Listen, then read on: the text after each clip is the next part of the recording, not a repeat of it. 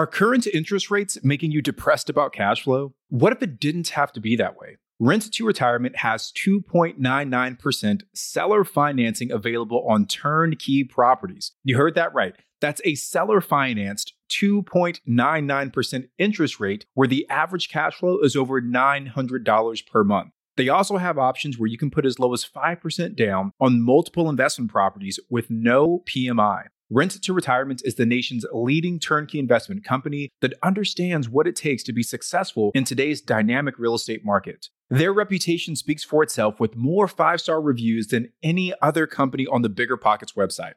Rent to Retirement offers fully turnkey properties that are newly built or renovated, leased and managed, allowing you to invest with confidence in the markets that offer the best returns. To learn more, visit renttoretirement.com. That's rent, T-O, retirement.com. Or text REI to 33777. Again, text REI to 33777.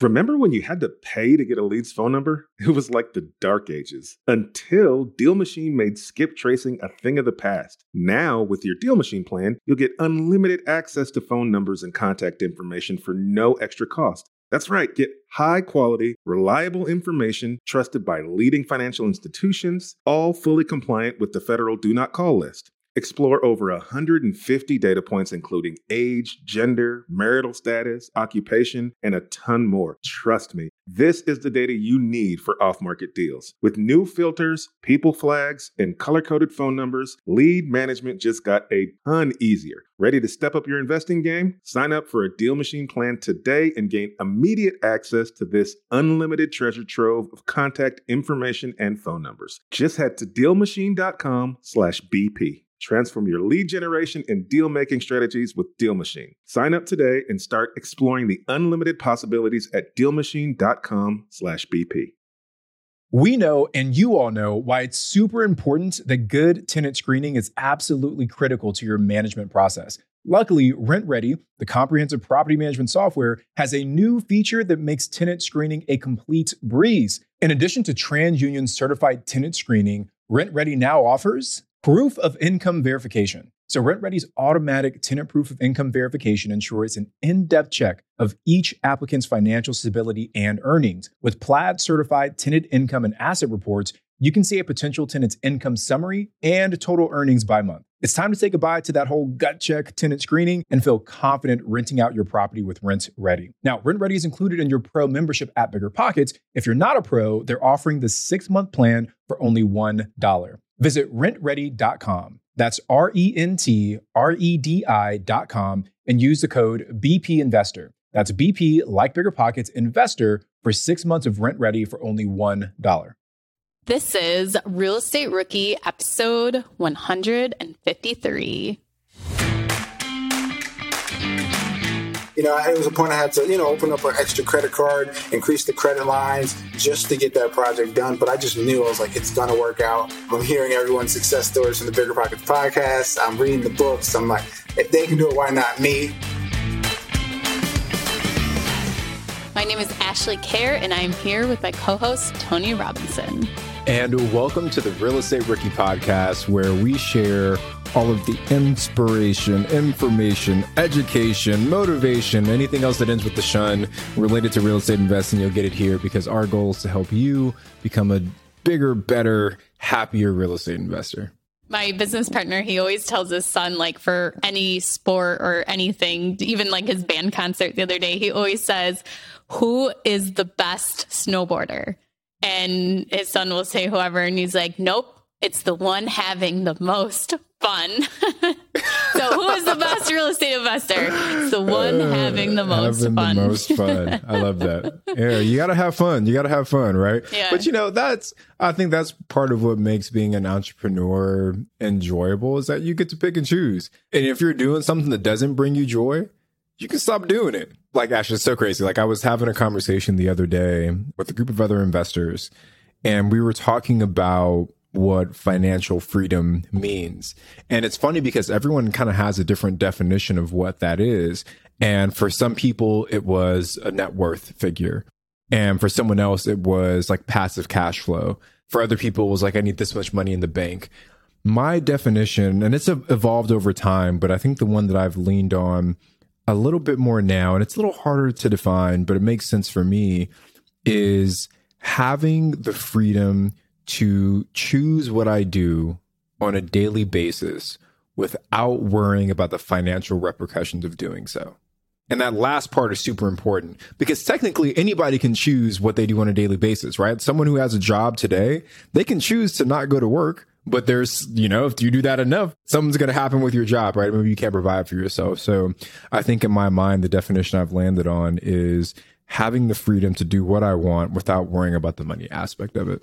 Tony, I love that. That is great. Just not having any repercussions. And it kind of leads into mine, like being spontaneous, where you can do whatever you want every day. And my business partner and I like joke about this where we'll say something like, Do you want to go do this or that or whatever? And then we look at each other and we smile and say, We can do whatever we want. and it's like, get, but even further taking that, that's just like us deciding what we're going to work on that day or, you know, things like that. But taking it a step farther and just being able to enjoy and be spontaneous without those repercussions. So I think that's great. I love that you just shared that with me because that's a great way to tie it in as to how you can be spontaneous because you're right. Anybody could jump on a plane today and go to Florida, but does that mean they're putting it on a credit card? Does that mean they're going to lose their job because they didn't show up to work?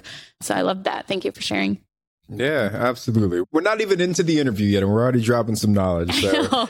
this interview today is uh, awesome. As you can see, we spent a long time recording because as you're looking at me now, it's pretty uh, dark, lots of shadows, and that's because you know me, I only use natural light, uh, and the sun has started to set because we went so long on this recording, and so when we actually switch to the interview, if you're watching this on YouTube, it will be bright and nice, and you'll watch the sun go down sun start to set on Ashley's face, but it gives you a nice, real dramatic look. Yeah, and I still have my bum knee, so I couldn't even run to flip a light switch on very switch. quickly, efficiently. It would have uh, taken a while. Well, today's guest, his name's Terry Harris, and he's got a really interesting backstory. He's a, a, professional basketball player in the minor leagues for the NBA, and just kind of shares the story of how he became, I guess, infected with the real estate bug and uh, Terry and I actually met on Instagram. Can't remember how, uh, but you know, we were chatting on Instagram. And, you know, he kind of shared a story with me. I thought it'd be really cool to get him on the podcast. But one of the things that he shared actually that really stuck out with me that I want the listeners to kind of pay attention to, and he does this throughout the entire episode. So it's not one moment, but just look for the moments where Terry just like turns the hustle to 100 because you'll see that happen a few times throughout the episode. And he's also going to give like a really, really good master class on how to wholesale land. Like listen to the end because that part gets really cool. But throughout the entire episode, he sprinkles in a lot about how he just hustled his way to make these things happen. So overall, fantastic episode. I feel like we could have gone forever with Terry today. Yeah, it definitely was a great conversation, and we both were able to learn a lot. And you guys will take a lot of value. It makes you listen through to the end too, because the end is where he does that really deep dive into land deals, and it's not just looking at a parcel and saying, "Oh, a house could go there. Let me sell it to a developer." What are the things that are of actual value to somebody who is looking to develop land, and where to find that information out? Yeah, he actually gives four specific things to look for when you're looking to wholesale land. So keep an ear out for those. Okay, well, let's get on with the show. Terry, welcome to the show. Thank you so much for joining us. Do you want to start off with just telling everyone a little bit about yourself and how you got started in real estate? Yeah, well, I appreciate you and Tony for having me on the show today. This is something that I've always been uh, getting into real estate. I always listened to the Bigger Pockets podcast. So finally being on the show is like, it's the dream come true. It's a little bit surreal too, but uh, my journey comes from starting to play in the NBA G League, and uh, a typical season in the NBA G League is five and a half months. And while I was playing in the G League, I never knew what was going to happen when my season ended. I didn't know if I was going to get a call up for the NBA. I didn't know if I was going to play in a different country, and I didn't know if I was going to get paid after those six months. So, I mean, that whole time in the G League, I was really just indulging in as much resources about real estate as I could. And uh, I just stumbled at Barnes and Noble one day and saw that blue book, the book on rental property investing by Brandon Turner. And that, me reading that triggered my mindset and just gave me the ability to, the know-how of like how I can really start to get into real estate. And that's how the journey started. And fast forward to today, about two and a half, almost three years later, I now have five properties under my belt, one short term rental, one long term rental, a couple parcels of land, and uh, actively wholesaling as well. And in the year of 2021, my company, we've uh, done a little bit over 20 wholesale deals this year. I mean, Terry, that's awesome, man. And your story reminds me a lot. Uh, we had Lili Thompson on the podcast, and she was another athlete. She was playing professionally with the Harlem Globetrotters, actually. She was like going all over the place. But it's a very similar story to where she knew that basketball wasn't going to be her only source of income and she wanted to kind of use some of that extra time that she had to phone something else. So anyway, if you guys want to hear that, it's uh, episode 91 of the Real Estate Rookie podcast. Now, Terry, I guess here's a question? Because I would assume that it's a, it's a pretty busy, hectic schedule being a professional basketball player trying to build that out simultaneously with a real estate business couldn't have been easy. And obviously not everyone that's listening is going to be, you know, a professional basketball player, but they may not be juggling real estate and professional sports, but maybe they're juggling real estate and a spouse or real estate and children or real estate and a day job or real estate and XYZ. So how did you kind of find the time or make the time to be able to balance those two things? Yeah, I mean, I just had a program in my mind when I was playing with the Delaware Blue Coats that I'm going to buy a house this year, and uh, I was gonna I was gonna buy the right home. So when we were on the road, traveling on the flights, traveling the games, I would you know I would bring my books with me, and uh, anytime we were back in Delaware, I was calling realtors to go and view houses, and every day I was trying to get better in some way or just increase my knowledge on real estate in some way. And I just always was like, I'm going to figure the time out and uh, manage the time so I can go and invest in real estate and do it at a high level. So I guess that time management really set me apart to do that.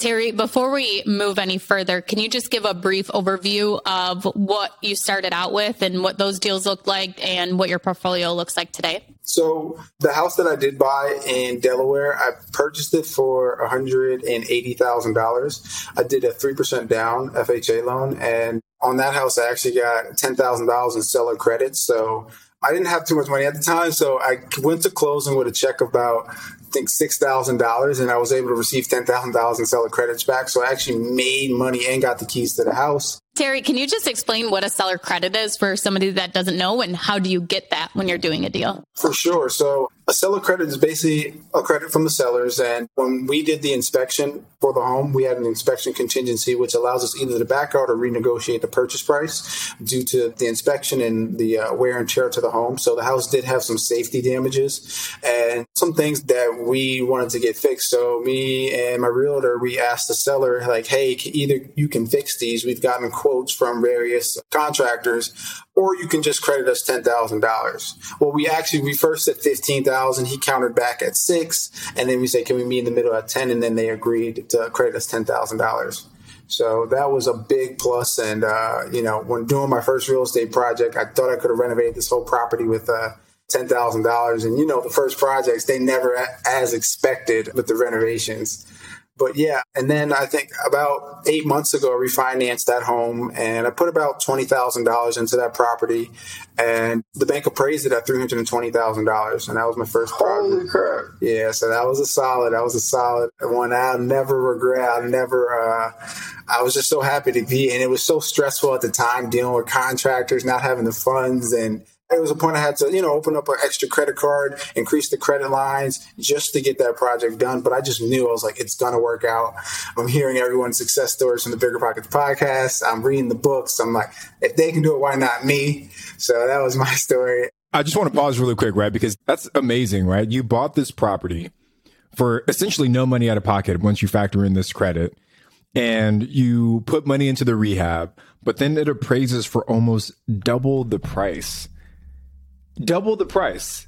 So like, and this is the power of real estate investing, right? Is you can take a relatively small sum of money. I feel firmly that most Americans today can bring six thousand dollars. They can they can save up six thousand dollars just from hustle, right? You could hustle your way to six grand, and you took that into a property that's worth three hundred and twenty thousand dollars. Six thousand to three hundred and twenty thousand dollars. It's amazing, man. So I, I just wanted to pause on that because I, I didn't want you to roll on without really reveling in the in the success you had there, man. And Terry, I loved your energy as you told us that. Like That's why I love this show is I love when guests come on and they're still pumped up and motivated and you've done so many deals since then and you're still so excited about that first deal that got you started. And everyone listening, I know is going to be inspired by you. I appreciate that. Yeah, that first deal was nothing better than that. Like when you, I got that tenant in and I like to just look at the photos from before and after and just like, oh, I did that. but I mean, I did have a little bit of self doubt, but a lot of you know when you hear stuff when you ask about and you ask people who are not in real estate and they say, "Oh, you sure you can get that rent? Or are you sure it's going to be worth?" I mean, I just kind of stayed to myself and like I just say, I knew this property is going to do well in some type of way. So. Can we pause on that? Because I think what you just said is another really important piece to highlight is that for people that are just getting started, that feeling of the lack of community is very common because you're the person that was in Barnes Noble that day and found the book. You're the person that's bringing all this reading material along with you when you're traveling, not your friends, not your family. So you're going down this rabbit hole, right, of, of, understanding the power that real estate investing has, but all the people around you aren't. So as your mind and your ideas start to transform and progress towards this idea of uh, idea of financial freedom, everyone else isn't. It can get lonely and you can start to second guess yourself. So I always try and plug building the right community. And luckily, bigger pockets, right? You got how many millions of people on the forums now? You got the real estate rookie Facebook group that's got like 40,000 plus members strong. So there's a community for you. So if you're listening to this podcast, and you feel like how Terry felt when he was getting started, that you don't have the community around you, get active on bigger pockets, get active in the forums, get active in the Facebook groups, and you will find your tribe. Definitely. And uh, I can attest to that because when I was in that situation, you know, being around my team, they would joke around, laugh at me when I used to be on the bus reading the books and things like that. But my thing was like, my circle, my team really for real estate was the Bigger Pockets fam. Like listening to podcasts every day, driving to basketball games to practice, even just listening and indulging in information. Like that was my team. So hearing you guys, your success stories was just like, look, those are my friends. They're doing we talk every day. But like that was my success. And it's so funny now today, like some of my teammates be like, yo, we were really making fun of you. and it's like and it's like and, we, and he's like and they'll really just say it. it's like now we want to really work with you. It's just so the, it's the funniest thing. I saw this uh, video. Uh, it was an Instagram reel that some motivational speaker put out where it was a video of him when he was in college, I think it was, and his friends videotaped him like leaving the bar and him just like, yeah, I have to go. And it was him basically going home to work on whatever he was working on while all of his friends were staying out at the bar and they made fun of him. And now he's super successful. He put in the grind. He learned what he wanted to. And that kind of reminds me of your situation there that it just shows like don't let other people influence you or try to give you that negative talk. And even though they're probably not trying to be mean by not being supportive, they just want you to hang out with them or do what they're doing. But you got to get out of that mindset of trying to please everybody and just focus on what's going to be best for you and your family. Mm-hmm. And Ash, can I add one more comment to that before we roll? Because it was so funny. I was just talking with my son about this the other day. You know, he's he's 14 now. He's in eighth grade. Like he's at that stage where everyone else's opinions are like super important to him. Like he's changing five times before he goes to school, and you know he's worried about this, that, and the other. And I was talking to him. I was like, "Hey, dude, like as part of becoming an adult, you have to be able to learn how to filter out advice depending on the situation, depending on who you're talking to. I told him, I was like, look, I'm your dad, and I feel like I've, I've given you a lot of valuable life lessons. And, but I asked him, I was like, if you wanted to learn how to become a brain surgeon, would you come to me? And he laughed. He was like, no, I, I wouldn't. I was like, if you wanted to learn how to fly a helicopter, would you come to me? And he was like, no, I wouldn't. I was like, but if you wanted advice about real estate, would you come to me? He said, yeah. And I told him, I was like, this is the lesson. Whatever it is that you're looking to achieve, whatever it is that you're looking to get better at, you have to filter feedback on that thing from people who have done it. And if the people who are giving you advice on how to be a real estate investor have never invested in real estate, then that's like you going to your dad asking him how to be a brain surgeon. It just doesn't make sense. So for all the rookies that are listening, don't be afraid, you know, accept it, whatever. Your friends, your family want to tell you things, like let them say it, but just know, okay, let me file that away as my dad trying to give me advice on how to be a brain surgeon. So I just wanted to add that in there. It was a conversation I just had that, that kind of floated to my mind. Tony, I love when you give your dad advice. Like you give your son such like intellectual little pieces of tidbits. I love it. All right. Well, well, Terry, we're not here to talk about me not being a brain surgeon. Let's get back to the real estate piece, man. So, so you get this first deal in Delaware, and obviously it goes amazingly well. But you you've made some transitions in your business. So, what happens after this first deal? Where do you go from there? So after the first deal, then COVID happens. When COVID happened, uh, that ended my season and it allowed me to spend some time at the house doing a lot of DIY projects and doing stuff with the and helping out. But you know, we finish it. I, move, I get a tenant in there. He pays a year up front in advance, which is amazing. And then I'm like, I'm working out. I moved to Los Angeles because that's where I do a lot of my workouts for basketball. And month after month, and you know, I'm asking my agent like, what's going to go? What's happening? You know, he's like, hey, COVID. You know, everything is just shut down. Just keep working out. I'm like, well, you know. I need, I need, I need some money. I need to get paid. So um, I just started. I stumbled on wholesaling, and I started hearing a lot of people like Thach, uh, Wholesale a Million, Brent Daniels, and I was just like, wow, people are making you know 25, 30, 40, 100,000 dollars off one wholesale deal. I was like, you know, I'm already kind of in real estate with my one rental property let me kind of get into this market as well, get into this game too. And I started doing a lot of research. I started indulging in as much wholesaling information as I can, and I just start driving for dollars. And that's basically looking for opportunity. And for those who don't know wholesaling, it's basically the art of finding opportunity and getting opportunity, getting houses locked up under contract and assigning your contract to an investor and making an assignment fee that's like 10, 15, 20,000 dollars or even more. So I'm new. I'm driving around looking for homes, and I'm just completely brand new and just trying to get 20 houses a day. And that was my goal. After every workout, I was going to drive for an hour, put a podcast on about wholesaling, and find 20 vacant distressed properties two about two and a half weeks goes by and uh, i get a list of about 200 people and I, am on i'm doing all this completely like not the traditional way but i'm like taking the numbers from I, I just screenshot on my maps on my phone and then i'm going and uploading them finding the owners and calling them through white pages and i'm just like hi you know this is terry. I'm a local investor in the area. Wanted to see if you were willing to consider an offer. And i stumbled upon somebody who's like hey you know I inherited the property from my sister. She passed away and you know we are looking to to sell. Why don't you come by and check it out? So I was like, well, great. Let's do tomorrow at 12. And after my workout, I go and I checked it out. Terry, I was just going to ask, how many phone calls did you do before you got that person that said, yeah, come and check out the property? I would say around 250. 200. I would say around 200. Yeah, it was a uh, pretty, yeah, about 200. How did you keep going without getting discouraged? I mean, that's a lot of phone calls. I hope you have an unlimited plan. only on uh, nights and weekends. Only on nights after 7 p.m. and on, on weekends. I mean, when I hear success stories of other people, that's why I love podcasts and hearing other stories. It's just like, oh, like now let me let me try to do this. And it's like I know I can do it. And then um, you know, I was hearing other people's and I heard like I think Brent Daniels said if you just make hundred calls, like that's not enough we're making thousands of calls and getting deals like you got and so my thing was i gotta at least make a thousand to get a first my first deal so i wasn't going to stop till i got a you know made a thousand calls that was my thing yeah. so you get this phone call they're like come come through check it out i guess before we lead into this conversation terry right this is your first time getting face to face with the seller face right first time yep were you nervous? Did you feel calm, cool, collected going in? Like, how did you mentally prepare for that conversation? So I'm a I'm a fake it till you make it type of guy. So you know, I, you know, I put a collar shirt on, came with a little notebook, and like not really knowing what's gonna go on. But I'm like, all right, let's just and like I find like a, a, a wholesale contract online.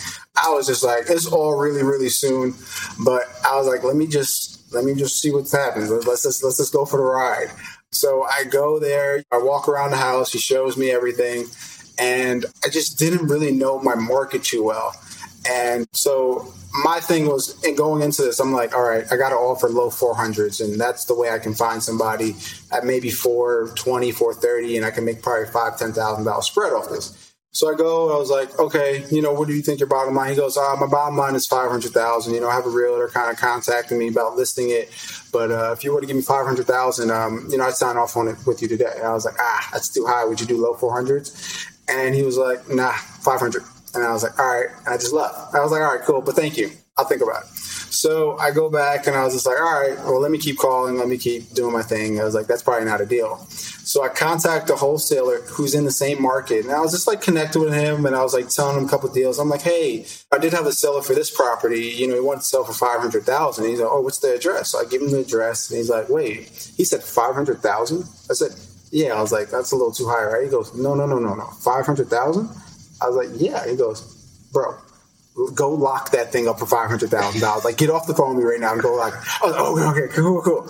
So, and this is about, I would say, a week and a half, two weeks after. And so I get on the phone with the seller. I call him right back. I was like, "Hey, Mr. Seller, you know this is Terry. Uh, I came by your house two weeks ago. Uh, you know, five hundred thousand. I can do five hundred thousand.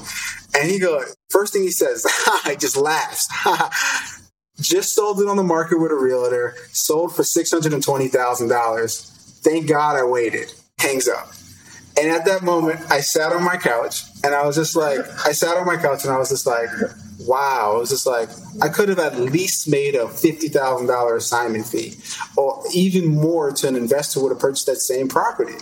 So I was like, look, I told myself two things. I was like, I can, one, forget about wholesaling and never try to wholesale again.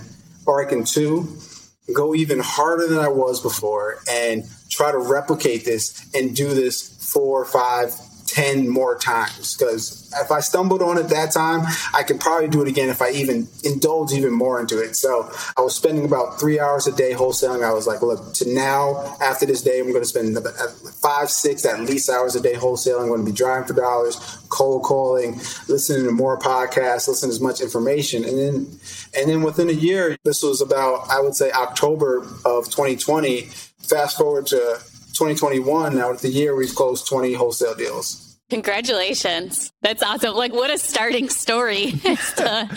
Losing out on a deal but also such a great learning experience as to how we make sure that doesn't happen again. Um, ash can i add one thing? Something that you mentioned terry that that i thought was really interesting. There's this uh i don't know this personal development theory out there. It's called habit stacking. But basically, you take a well established habit that you already have and you add on top of that a new habit or routine that you're trying to implement. And what I thought was really interesting was that you said you had this goal of, of, wanting to spend X number of hours driving for dollars and, you know, see X number of houses. And you said every time I would leave practice or training, I would just go drive for dollars. And it's really subtle, but that's a really powerful strategy to implement new routines into your life. You already have this really well established routine of training, right? As, a, as, as an athlete, you have to do that. So you say, before I go home, let me just have just enough willpower to make this left down this other road so I can go explore this new, new neighborhood and, and hopefully get a few houses that way.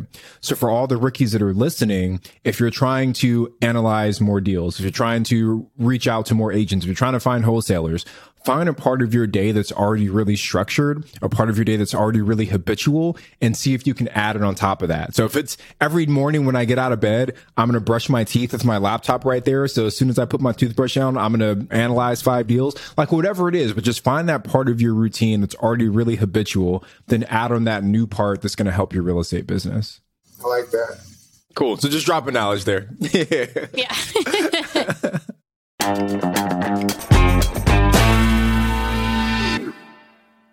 Whether you need to buy or sell, or you're just obsessed with looking at homes for sale, Redfin's got you covered. Redfin updates their listings every two minutes to help you see new homes first. And they give you personalized recommendations based on the homes you like, so you can find the home that's just right for you, whether that's a cabin, a craftsman, or a castle. With the top rated Redfin app, you can favorite homes, share listings with others, and schedule tours, even the same day, with a local Redfin agent who can help guide you through the whole home buying process. And if you're looking to sell, Redfin agents have the experience to help get you the best price possible for your home. That's because they sell twice as many homes as other agents. With a listing fee as low as 1%, Redfin's fees are half of what others often charge, which means you'll have more money to put towards what matters most to you, like your next home. In fact, last year, Redfin saved home sellers $127 million. No matter where you are in your real estate journey, Redfin can help. Download the Redfin app to get started today.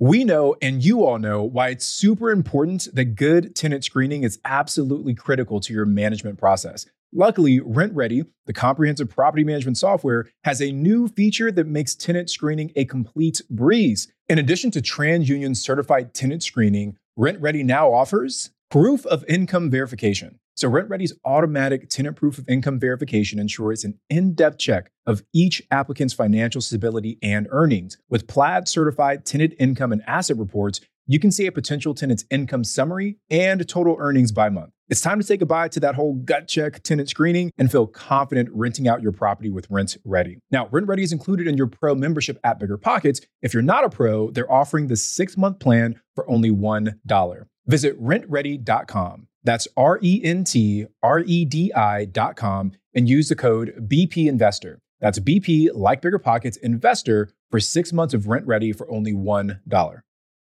The dream of owning a vacation home can be daunting, from finding the best guests to the maintenance to organizing the cleaners after every guest day. With Vacasa, they make that dream into a reality. As a full service vacation home management company with vacation homes in key destinations across the US, they know a thing about how to make owning a vacation home easy and profitable. On top of proactive property maintenance visits by professional local teams, a hospitality driven booking platform, and around the clock support, Vacasa earns homeowners an average of 20% more revenue from their vacation homes. Vacasa is always thinking of ways to simplify the vacation home owning experience by putting your home to work for you. If you're looking to make more from your vacation home, work with the reliable property manager, and finally have peace of mind, partner with Vacasa at vacasa.com slash biggerpockets. That's vacasa.com slash biggerpockets. So Terry, after you you get into wholesaling, what's kind of the next piece of it? How long are you wholesaling for? And then what's the next thing you take on?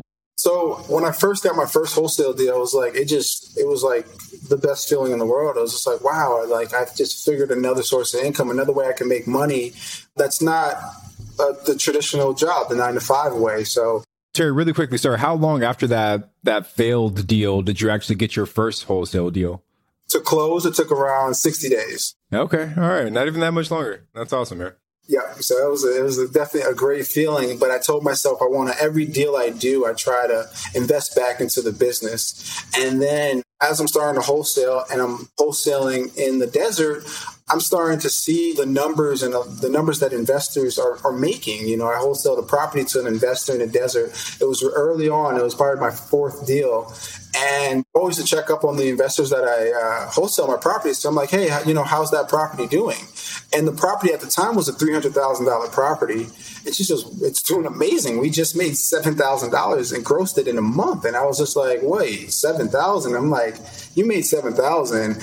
I just bought a property in Delaware that's worth three hundred thousand, and it makes two thousand dollars in rent every month. I'm like, so now one, I'm wholesaling to you, and I'm seeing the numbers you're creating, and it's just like, oh wow, like okay, I might have made five thousand dollars off an assignment fee to you, but you're making more than that every single month, and I was just like, okay. Wholesaling now to me is really just a means to an end. It's a way to build capital now, but that capital is not just for me. That capital is going to be to invest into real estate and invest and do what these investors are doing. So my next thing was uh, the next deal I got when I was financially ready with enough capital from wholesaling was to take down a property for myself. So I happened to get a deal that was uh, for two hundred thirty thousand dollars under contract uh, in the desert a great short-term rental uh, destination. And uh, at first, it was like, okay, I can go wholesale. It's like I think I could do fifteen, twenty thousand dollars on an assignment fee.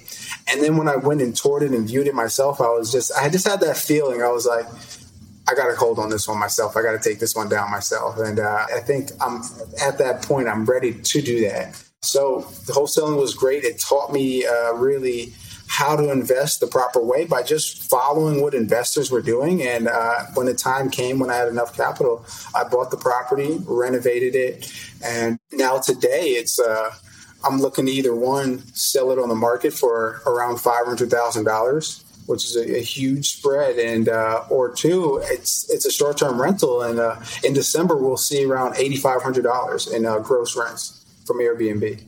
That's so cool, Terry. So when you decided to purchase this and to keep it for yourself, well, first of all, it reminded me of Ryan Dossey. He has a, a slogan, something about like keep the best, wholesale the rest or something like that, where as a wholesaler, you can keep the best properties for yourself. And then the ones that are still good, wholesaled those ones. But with your first property that you bought for your short term rental, how did you finance that? Had you saved enough cash from your wholesaling business to purchase this property? Mm-hmm. So, yeah, it was about, I would say that was my fourth or fifth wholesale deal. And I did save enough cash. And then when I did close on it, I knew I had two more wholesale deals coming in that same month. So I was like, I have more than enough cash to really start to renovate this. And uh, that was about a year later after my Delaware property. So I was able to do another 3% down payment as a primary residence. And, uh, you know, I took about three months to really renovate it, get the right contractors in there. And yeah, it was a solid, really solid project. That's awesome. I want to ask kind of like a lifestyle change here. So you're making this quick cash from wholesaling how did you not go out and splurge and how did you make the decision to save that money? Because i think that's when you have such a rapid income growth in a short amount of time what would be your advice to someone who experiences that and not just blow it all on a sports car and to continue and to invest the money? I always knew because wholesaling to me is like it is a lot a lot of work and i kind of wanted to be able to take that wholesaling money and put it into cash flowing assets that produce passive income. That's like the money that I really don't have to work for. And I keep like a little sheet on my computer and it kind of shows me all my cash flowing assets and all my passive income. And for me, it's like I want to be financially free within the next three, four years. So I knew I only have one asset that's really giving me financial freedom, and it was my house in Delaware. And with all expenses in the house in Delaware, it really was netting me about five hundred dollars. So even though I had you know a lot of money coming in from wholesaling, it was just that all right. I'm not close to being financially free. You know, I want that $500 to turn into ten thousand, twenty thousand dollars. So I was like, all right, the best thing to do to make that happen would be to invest back into real estate, invest into short term rentals, and start creating passive income. So it was just like even though you know I'm working and making a good bit of checks each and every month from wholesaling, it was just this is not the lifestyle I want to be working, getting on the computer for six, seven hours a day. I, you know, I want that money to be in real estate. So I just didn't look at it as like, okay, life's great. I, I you know, I've created, I've made a six figure business. You know, I can keep doing this year over year. I was kind of like, no, this is just a little, this is just a little bit of cash that's liquid. Like now let's take this money and let's turn it into repeatedly cash flowing assets of money. So that's awesome. One thing that I'm super curious about that I saw in the show notes that you do is you do land deals and you're wholesaling land deals.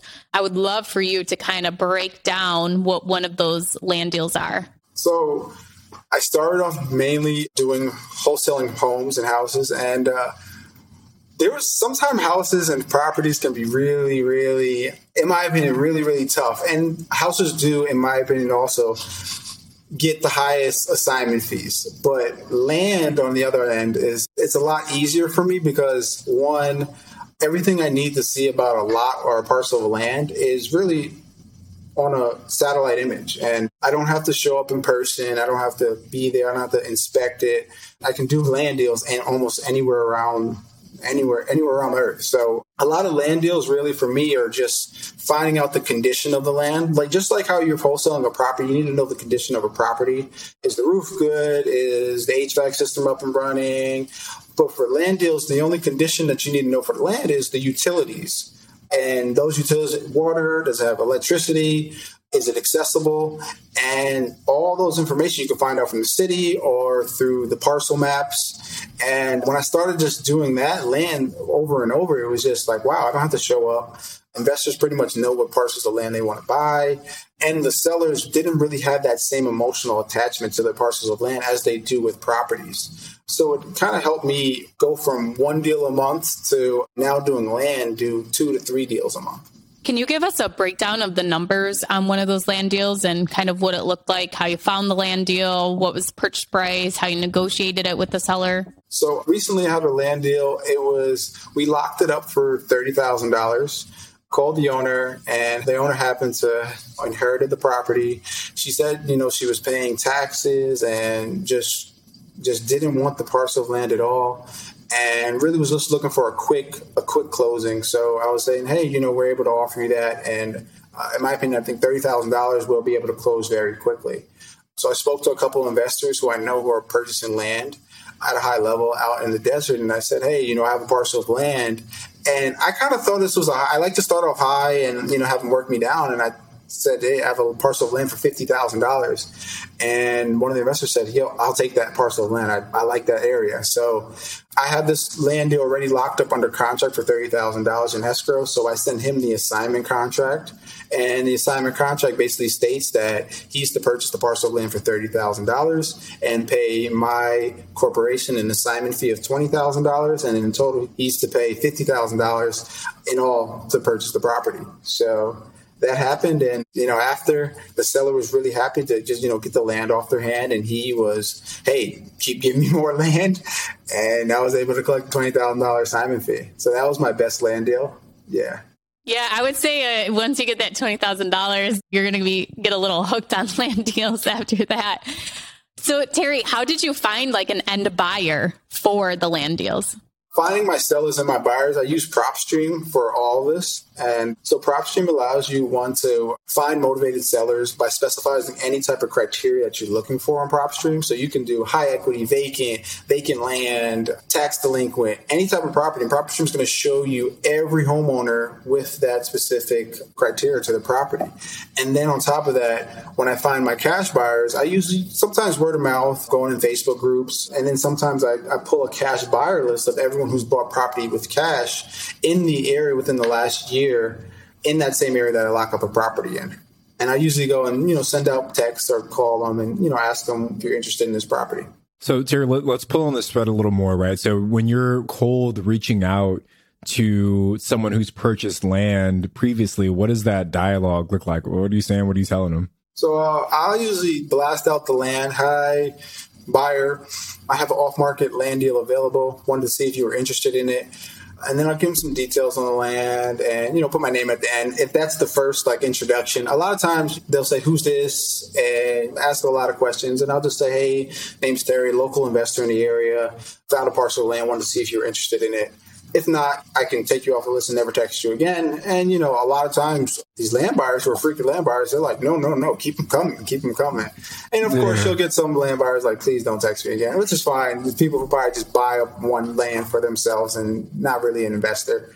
But yeah, that's usually how, typically how, how the conversations go. And then always after, if I, when I build a relationship with them, I'm always looking to kind of ask them, hey, you know, what are you looking to do with this parcel of land? Or, hey, how do you look on developing this? Or what are you looking to do with this property? And uh, the reason why I do that is because I want to kind of I see what price they're buying the land at.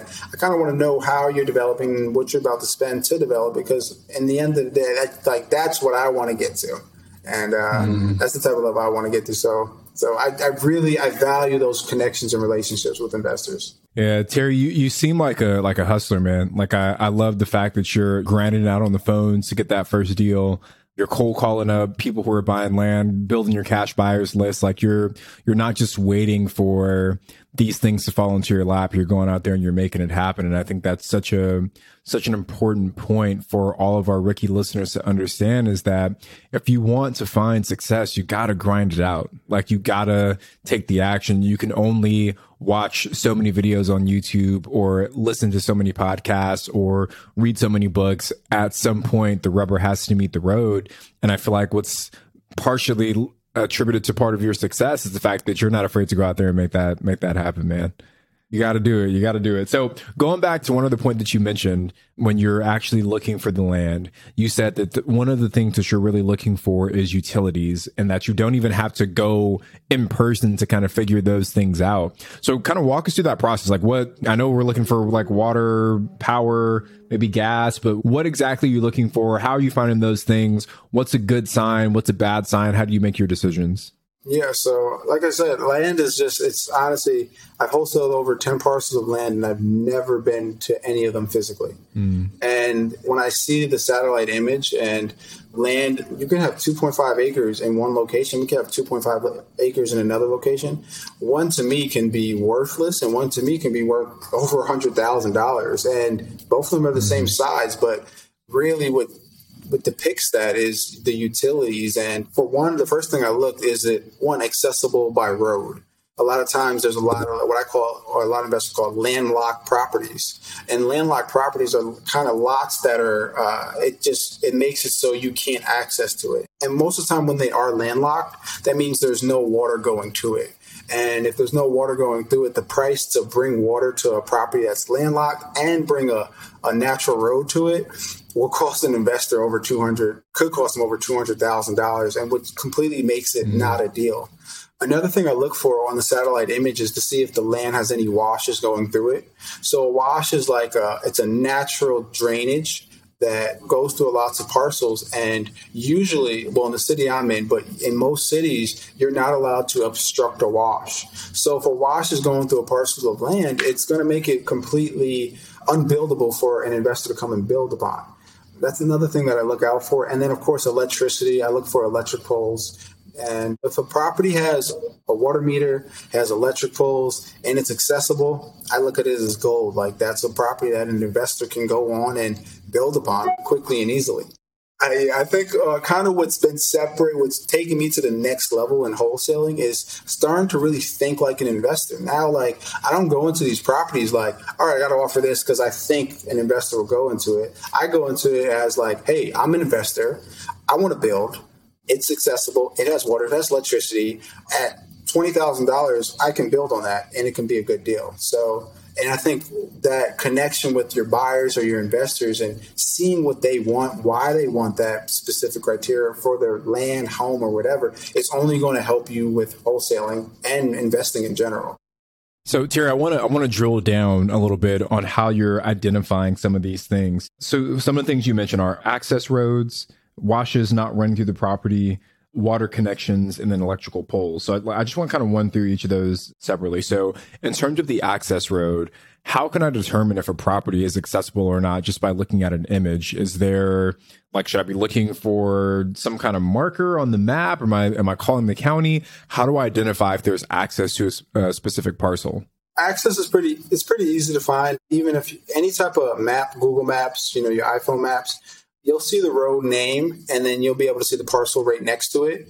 But if the parcel is, if you see like the road name and then there's the parcel and then there's another parcel, two parcels behind it, it's most likely not accessible. But like say Main Street and it's right along, right along Main Street, then that's how you know it's accessible to that property. And then if an investor comes in and wants to make a driveway from Main Street to their property, it's super simple for them to do that. Gotcha. Okay, so that handles the accessibility. Now, what about the water connection?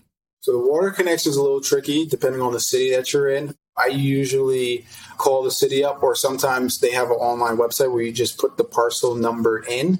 And when you put the parcel number in, it'll tell you, okay, there's either a water meter or not a water meter, or they'll tell you if water is running on the main line.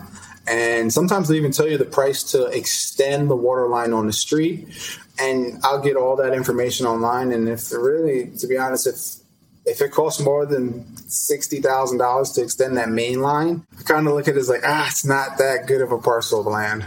Gotcha. Okay, so it's really easy to get that information online. Is it similar for the electric connection as well? Like, are you following the same process, or it's something different there?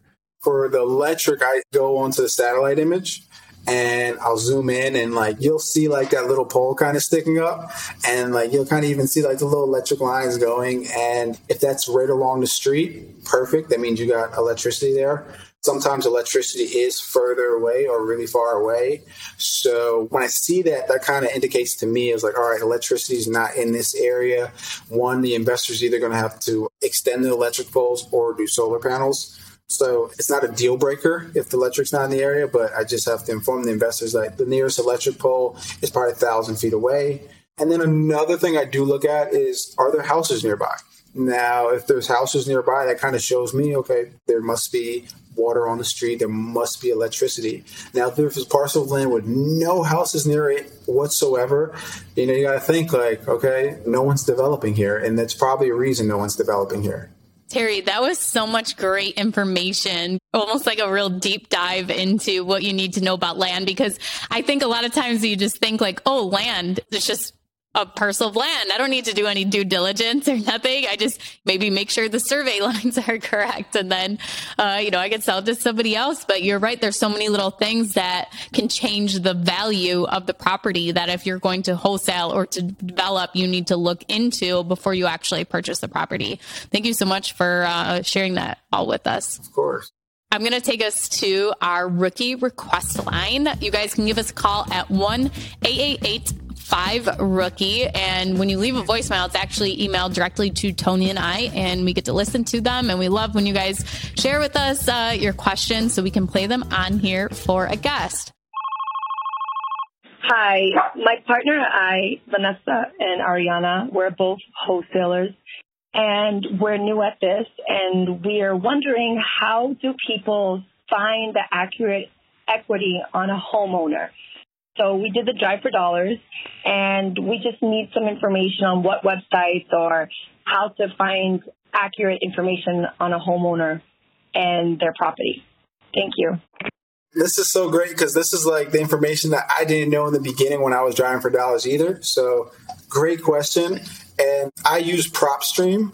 Now, PropStream does give you a seven day free trial. It's about $100 a month. But those properties that you do find driving for dollars, if you input the street address, say 123 Main Street, into PropStream, it's going to show you everything about the property owner. A lot, even a little bit of too much information. They'll even show you the mortgage amount, how much they owe on the property, who they have the mortgage with, who the owner is, if they have another owner, almost everything you need to know. You can run comps through PropStream as well. They even give you a little valuation of what they think the property's worth. And I think it's a great, great tool. And you can even skip trace through PropStream as well. So say if that person wants to call them, they can get their number and email address to reach out to them it's been a great tool and it's been a tool that I've used to close almost every one of my deals. So PropStream will definitely find that information out. And also, it all, what it also does, it, uh, has a driving for dollars system on it as well. So when I was driving for dollars in the beginning, I was like, hey, I, you know, I was on the street already. So what PropStream does, it tracks every street that you're on. And when you go back to your map and you like go into the driving for dollars system, you know, okay, I already was on Main Street. I already found some properties there. So that's just a good thing that it does, and uh, that could definitely answer that person's question.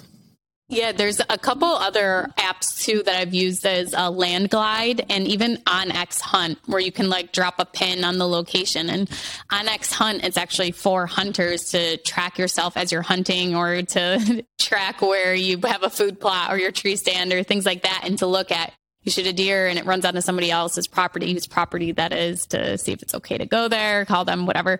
But I was looking at 1,200 acres recently, and we took a side by side out there and we used the tracker to track where we were going on the property. And we spent like three hours out there and we hadn't even covered like a third of that 1200 acres but it was just so cool to like see the visual of it and just technology and apps they're free or such a low cost that a lot of these tools can really help you provide so much value to you and help you run your business more efficiently too. Like you said how you had already been on that street and now you can track that to see where you've already been can we pull that thread a little more? Actually, what other? So you talked a lot about PropStream interior. What other maybe software tools are you using in your either your wholesaling business or your short term rental business to kind of help things stay automated and fresh? I use Mojo Dialer. Now, Mojo Dialer allows me and my virtual assistants to uh, contact everyone on the list that we pull at a higher rate and kind of keeps things a lot organized as well. So, what Mojo does is a three to one dialer and it'll ring three people at once, and it's going to put you on the phone with the first person who answers, and then drop voice messages to people who don't answer. So in the beginning, when I was cold calling by myself, I used I just printed out a list, and I had three highlighters, and I would call everybody one by one by one after the workouts for like three hours a day. And it took me about four hours to really contact around 80 people each day my virtual assistants contact around 400 people with the mojo dialer so it makes things way uh, faster and more efficient and way more organized too. So that's one thing that we use. And another thing we use is roar r-o-o-r and that's a text a texting system. So like i said uh, in the beginning i was it took me four hours to reach about 80 people. So with roar it allows me to do a text blast and say if uh, Tony and Ashley are both on my list of homeowners that I'm targeting to, it'll send a custom text message like saying, Hey, Tony, or Hey, Ashley, was contacting you about your property at both of your guys' address. Wanted to see if you guys are willing to consider an offer. So it'll send that text. And when I do a text campaign, I'll probably reach out to 2,000 people within two hours. And they'll all be custom texts. And uh, Aurora also has phone numbers too. So your phone number is not going out to everybody as well. And those are kind of the main tools I use, really the main softwares I use is Roar, PropStream, and Mojo Dialer. Gotcha. Awesome, man. So I appreciate you sharing the the software stack. Love to kind of hear what's what's running other people's businesses, man, because I know I got my software that I love, but I love hearing what other people use, man. So Terry, you you've man given so much value, and I feel like we could bring you back, man, just to kind of dive into how you built out your systems and processes as well, because you just dropped a little nugget at the end there that you've got VAs kind of making a lot of your phone calls now, so we could do a a whole episode on that. But before we wrap up, I want to give a quick shout out to this week's Rookie Rockstar. And again, if you want to be highlighted on the podcast, get active in the Real Estate Rookie Facebook group or on the Bigger Pockets forums. Maybe tag Ash and I something on Instagram. We'll pull from there as well. But today's Rookie Rockstar is Manny A. And Manny closed on investment property number one. Uh, Manny said lots of hard work and sacrifice for us here. We couldn't be more prouder. We did a two or three K loan on this two family residence. And with full determination, we got it done in under 60 days with my wife being in her 39th week of pregnancy.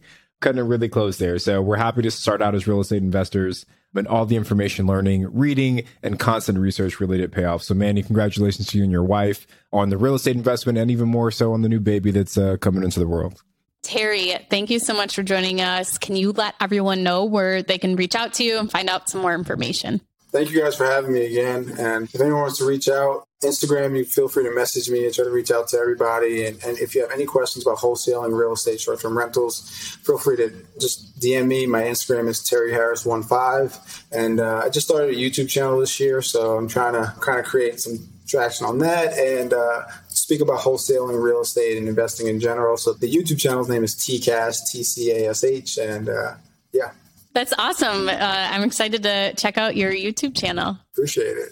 Yeah, thank you so much for joining us. I loved your your motivation and inspiration and I love guests like you because it gets me like so pumped up to like go after another deal or to do something big and to, to keep going. So yeah, thank you so much, Terry. Ashley, can I add one one last thing before we go? Because Terry, I feel like we should I just want to give some context to the guests. I think when a lot of people hear professional athlete that maybe they assume that you're you're like LeBron James and you're making multi millions of dollars a year. I don't. I'm not asking you to share how much you're making, but is that was that your starting point? Were you Kobe Bryant salary? I'm going to share with you guys exactly. So the NBA G and a lot of people do think that. So an NBA G League is a actually it's a thirty five thousand dollars salary. So with that, and I try to tell people like I don't really it doesn't matter to me what your salary is. Like you can make it happen with real estate. So that's what I made in those six months. Even granted that they, you know, accommodated living for us, but it still was tough to get that first property up and running. And yeah. This was when you were living in LA? Oh no, this is when I was in Delaware. In Delaware, okay. I was going to say, and the cost of living in. That, I, don't, I don't know if that would have happened. Yeah, well, thank you for being transparent here. I just, I just wanted to I wanted to make sure that we shared that with the listeners because people might hear professional athlete and automatically assume that you're like some multimillionaire already. So you're on your way there, right? But there's a journey for all of us. Yeah. And also, even if he was a professional athlete that has made a lot of money over the years, like kudos to those that are, that have succeeded that way and that are taking advantage of that opportunity and spending it on real estate investing and, and growing their wealth instead of splurging on other things and not having anything for retirement. So. Well, thank you so much for joining us. I am Ashley at Wealth from Rentals, and he's Tony at Tony J. Robinson. And we will see you guys on Saturday for a rookie reply. But lastly, before you go, let's check out what's new at biggerpockets.com to provide you guys the most value. The market is changing and finding your way can be tricky. Rates shift, headlines whirl, but your goal hasn't changed. You want financial freedom. And the best investors know it's not about timing the market, it's about time in the market. You're ready to get into the real estate investing game or take your game to the next level, finding an investor friendly agent is your next step. With BiggerPockets Agent Finder, you can find the right agent in minutes. Just head to biggerpockets.com slash deals, enter a few details about what and where you want to buy, and boom, instantly match with an investor-friendly agent who fits the bill. These local market experts can help you navigate the neighborhoods, analyze the numbers, and take action with confidence once and for all. There's free resources only available at biggerpockets.com slash deals. Get an agent, get the deal, and get closer to financial freedom at biggerpockets.com slash deals. That's biggerpockets.com slash deals to find your investor friendly agent today. The content of this podcast is for informational purposes only. Past performance is not indicative of future results, and all host and participant opinions are their own. Investment in any asset, real estate included, involves risk. Use your best judgment and consult with qualified advisors before investing. Only risk capital you can afford to lose. Bigger Pockets LLC disclaims all liability for direct, indirect, consequential, or other damages arising from reliance upon information presented in this podcast.